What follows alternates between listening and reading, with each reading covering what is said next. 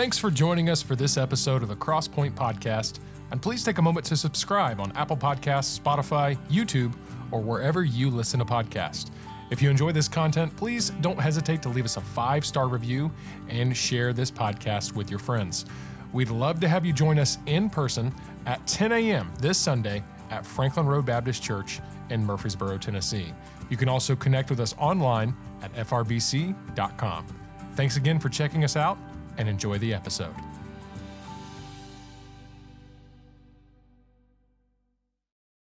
going to be.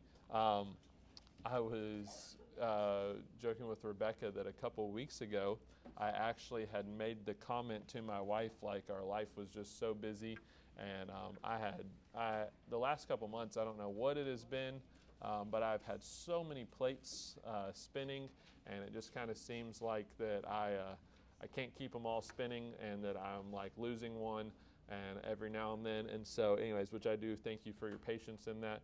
But um, I told my wife a couple weeks ago, I was like, you know what? Honestly, I could go for a surgery right now. This was like back in August.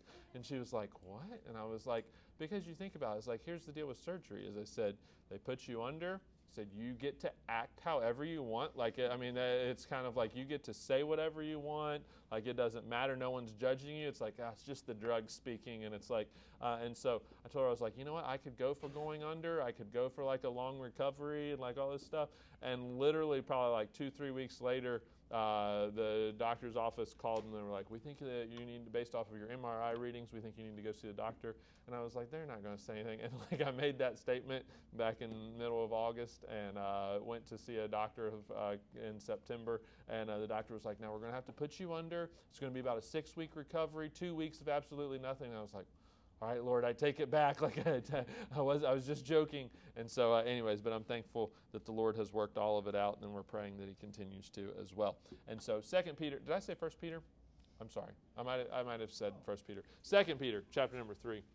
Second Peter, chapter number three. It's really hard to find Second Peter three after you're in First Peter three, so don't look too long for it. All right. But Second Peter 3 is where we're going to be. And uh, here's what I want to do. I'm not even sure that we'll post this on the YouTube channel and um, eh, or on our podcast.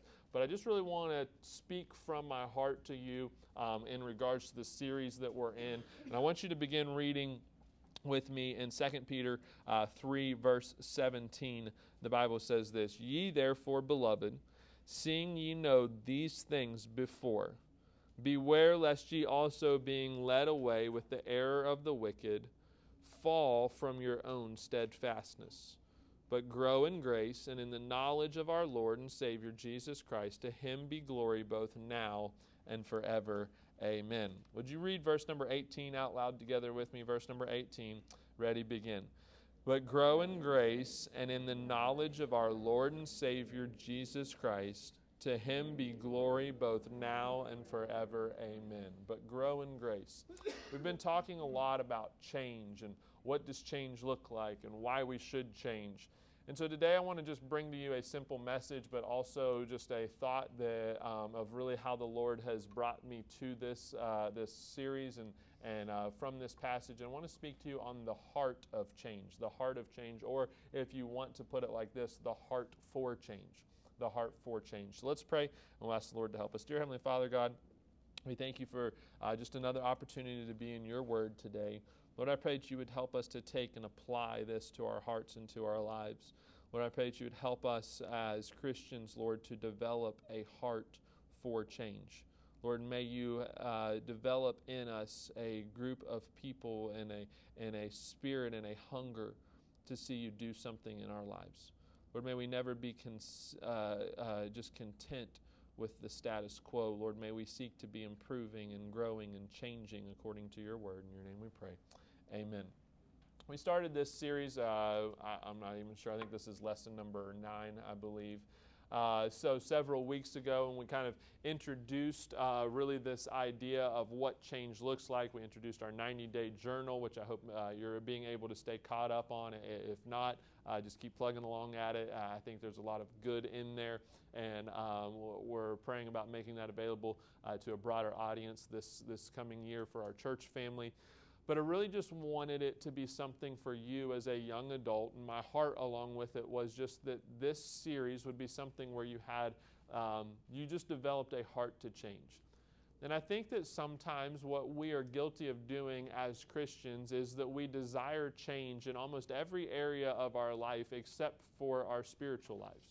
The truth is, is that they say that there's 10 domains in your life, and I don't know whether that's my job to argue that or not. But but if we went around and we walked through all those domains of our life, there's the financial domain, there's the physical domain, there's our, our recreational domain, there's, there's all of these different domains. And if we went around and I gave you a checklist of, of how many of you wanted to change different of those domains, most of you obviously would want to change your financial domain, right? Uh, we would all enjoy maybe a little bit more money, a little bit more financial freedom, maybe less debt, maybe, maybe a better job, maybe a higher rate or whatever. And so we would want to change that uh, no matter where you're at, if you're in top physical condition or, or if you're at the bottom of the totem pole uh, with me.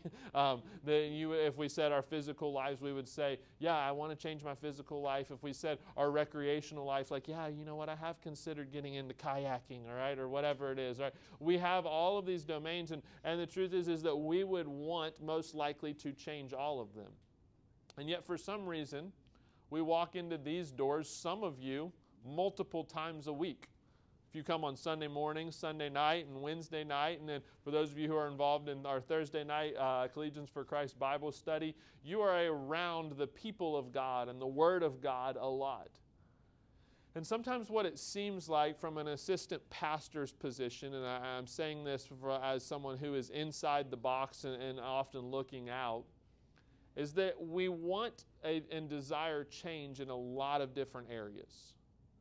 But very rarely do we actually take the steps necessary to change our spiritual life.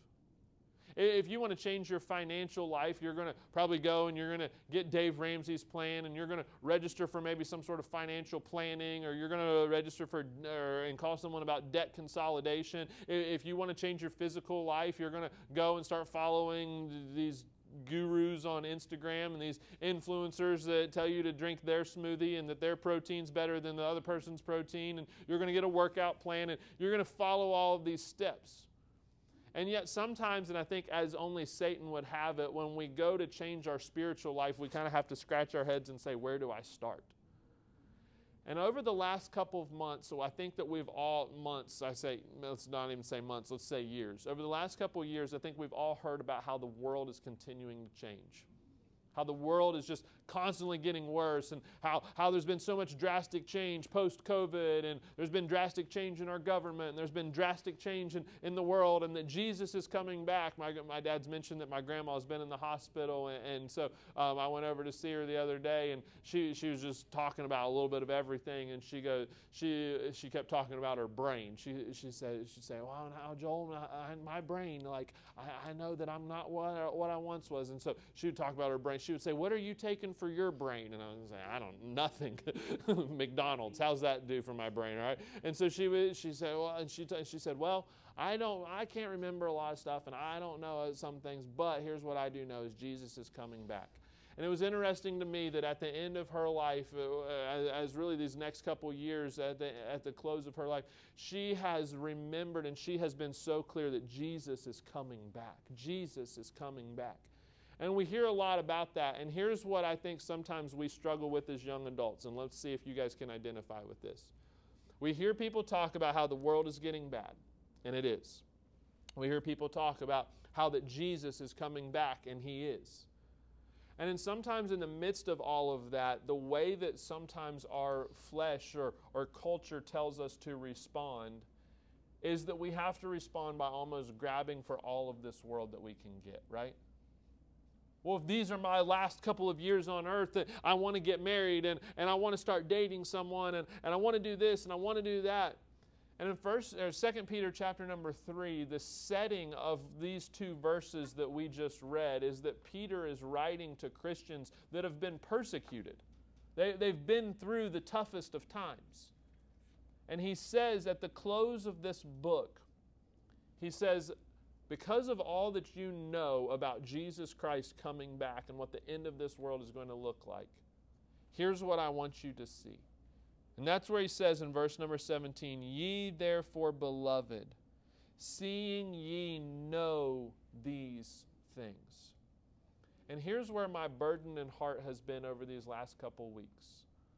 I think that we all understand that there are generational differences when it comes to the way that things are, are, are talked about in this world, okay? Your parents and maybe your grandparents that they they watch the news probably constantly. And some of you are like, I don't even know where to find the news, all right? My dad asked me the other day, he's like, Where do you get your news? And I was like, uh, Twitter, I guess. Like, I was like, I don't know. I don't really pay that much attention to. He's like, okay, here, let me send you this app or whatever, right? There's generational differences in the way that we look at the world, all right?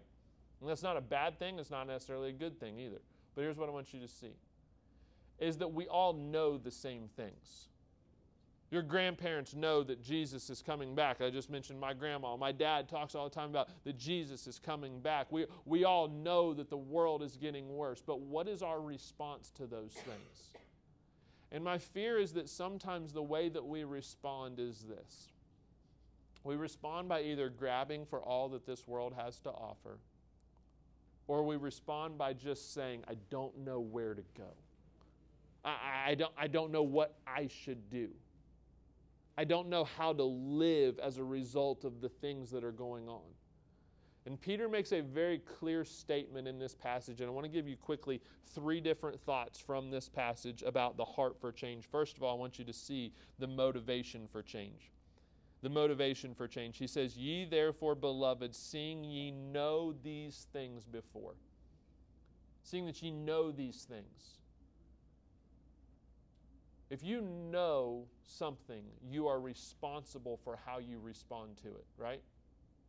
That's what testing in school is all about. They want to see what you know, they want to see what you comprehended. You are now responsible for that. The reason why that murder is wrong is because we've talked all these years and, and there's been court cases and there's been people who've been plastered on the news because now we know that that is wrong. And so, guess what? People are held responsible for what they know. And if you know these things, you can go back and you can read chapter number three on your own. But he says, But the day of the Lord will come as a thief in the night, in verse number 10, uh, in which the heavens shall pass away with the great noise, and the, and the elements shall melt with fervent heat, and the, earth, er, and the earth also, sh- and the works thereof that are therein shall be burned up. So he goes through this list of things. He says, If this is what we know, if we know that Jesus Christ is coming back, if we know there's going to be a day that we're not on this world, he says, Therefore ye know these things. So, based off of what you know, please answer this question in your heart and in your, in your mind. Based off of what you know about God's Word and about the world that we're living in, what are you changing in your life? What are you changing in your life?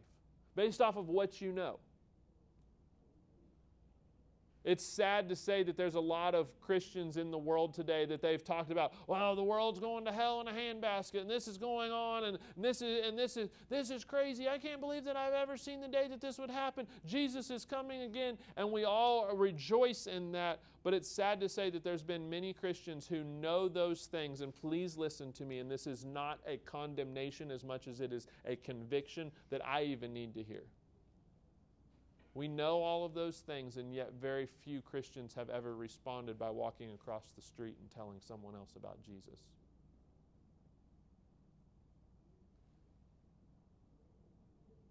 So, did the things that we know actually change us?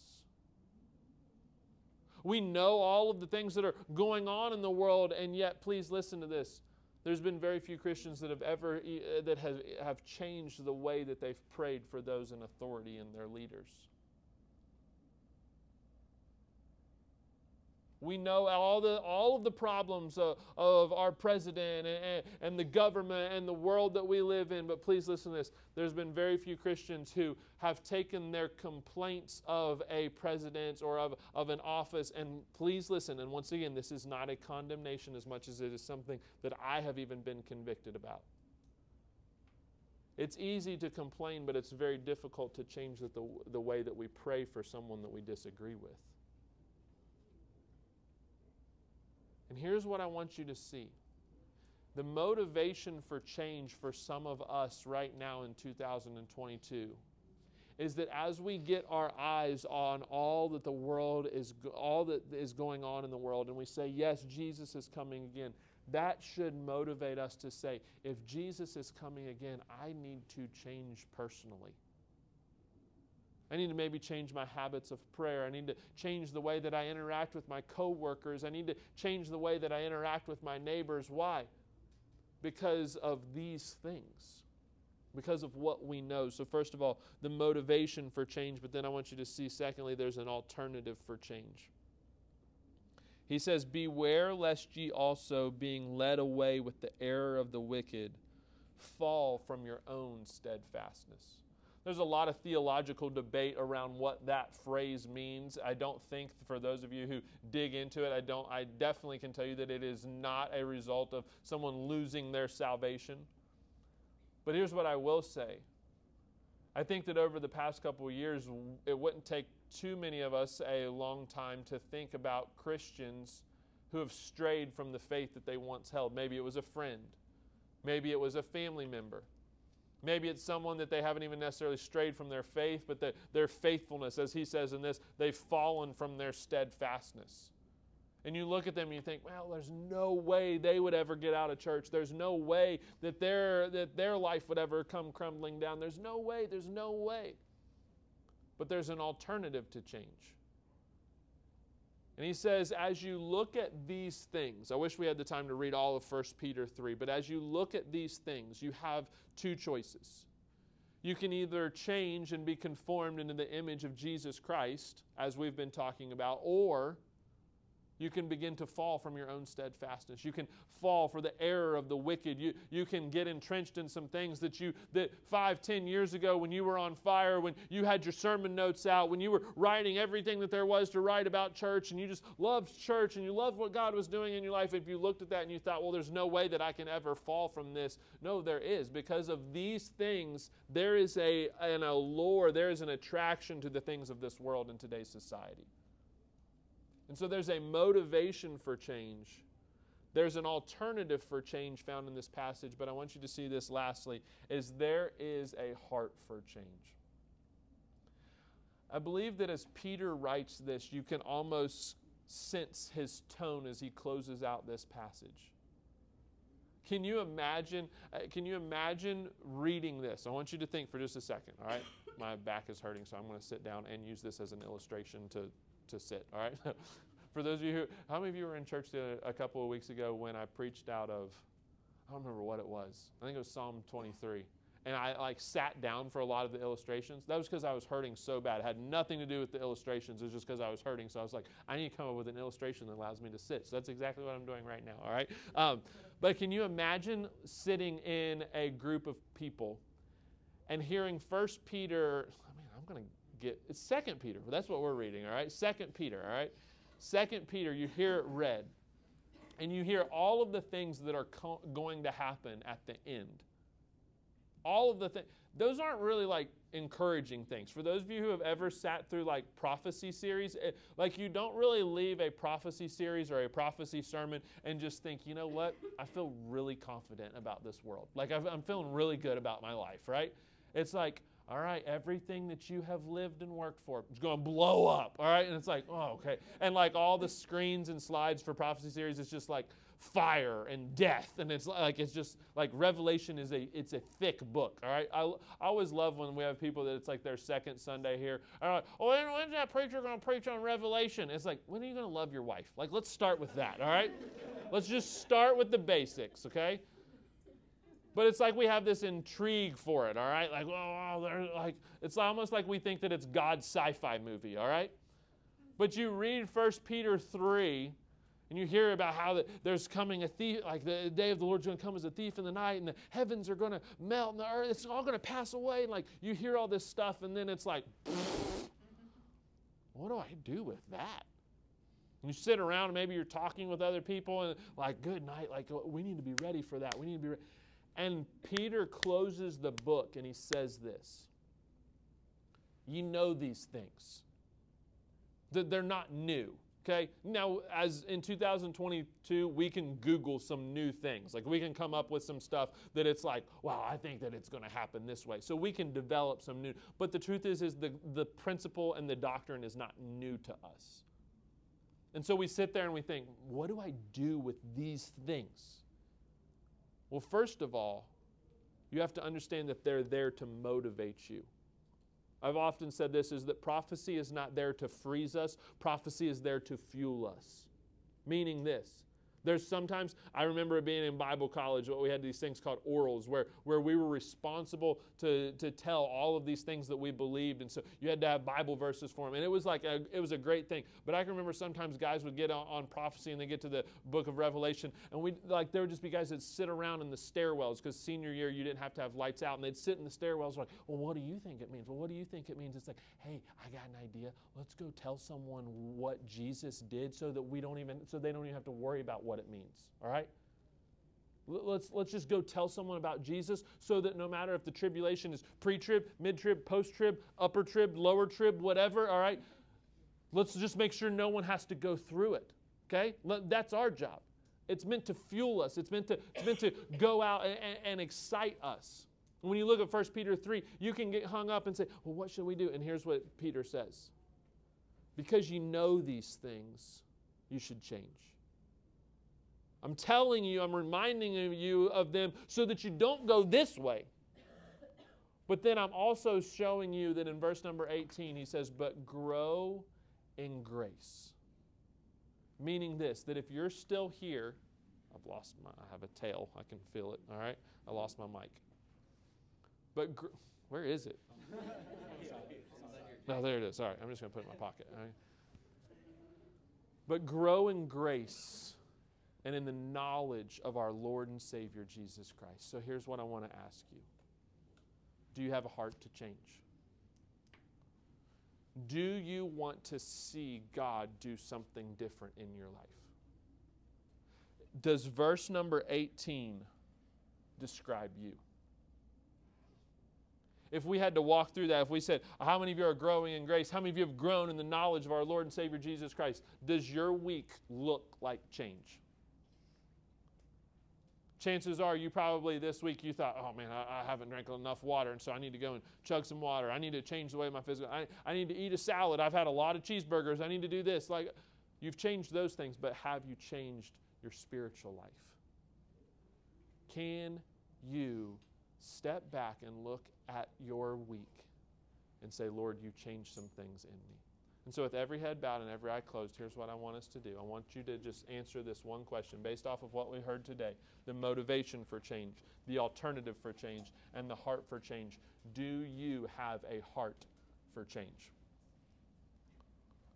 Based off of what you know, based off of what you've seen in this world, based off of what you know about God's Word, based off of what you've heard preached from our pulpit, what you've consumed maybe even in your own personal life, based off of the news, based off of the negativity, based off of all of that has it motivated you to do anything differently in your life? Who have you told about Jesus Christ this week? Who have you shared the gospel with? Who have you prayed for? Have you changed anything? Or have you fallen prey into the alternative for change? Maybe you say, you know what, based off of all these things that I know, I have let myself maybe become too entrenched in this world. I haven't fallen from my own steadfastness yet, but I can definitely tell you there was a point in my life where I was closer to God, where I was walking with God more than I am right now. Or could verse number 18 describe you? That you are growing in grace and in the knowledge of our Lord and Savior. Jesus Christ. I want the Holy Spirit to do the work today. I'm not going to ask you to raise your hand or anything like that. Let's just close in prayer. We'll ask the Lord to help us. Dear Heavenly Father, God, we thank you, Lord, that you are a God that does not desire to leave us the same. And so, God, I ask that you would help us to be changed by your word, by your way, by your spirit. And Lord, it's easy to look at all of the things in this world and wonder, what am I supposed to do? And I believe, according to this passage, that we should be growing, that we should be doing something different. praying differently, sharing the gospel differently, being more bold in our, in our witness, walking with you.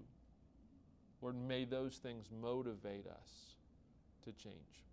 Lord, we're so thankful for just your word and for, for the life that you call us to. Lord, may we never be guilty of settling for the life that you give us down here, more for the life that you promise us through your word. In your name we pray. Amen. Thank you guys for listening today. A little bit of a different lesson, but thank you. So, you're dismissed. I lost that one. When I sat down, I actually felt like I unplugged it too because I, Oh, really? I always put it. Man, where did that go? Oh, it's stuck on the top of your Oh. head. There it goes. This is random. Um, random. It is a podcast.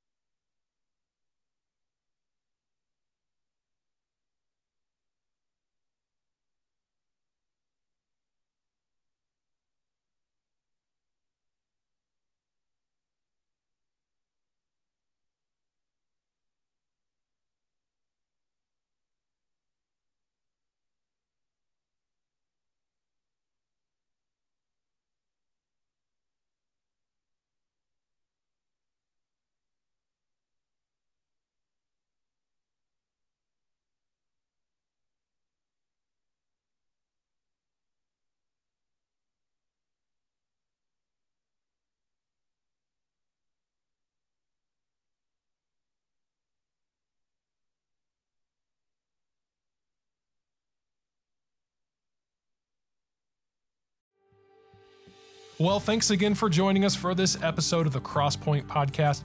Remember to take a moment to subscribe on YouTube, Apple Podcasts, Spotify, or wherever you listen to podcasts. And again, don't hesitate to leave us a five star review and tell others about this content. Remember, we would love to have you be our guest in person this Sunday at 10 a.m. at the Franklin Road Baptist Church in Murfreesboro, Tennessee. You can connect with us online at frbc.com, and we look forward to seeing you again soon.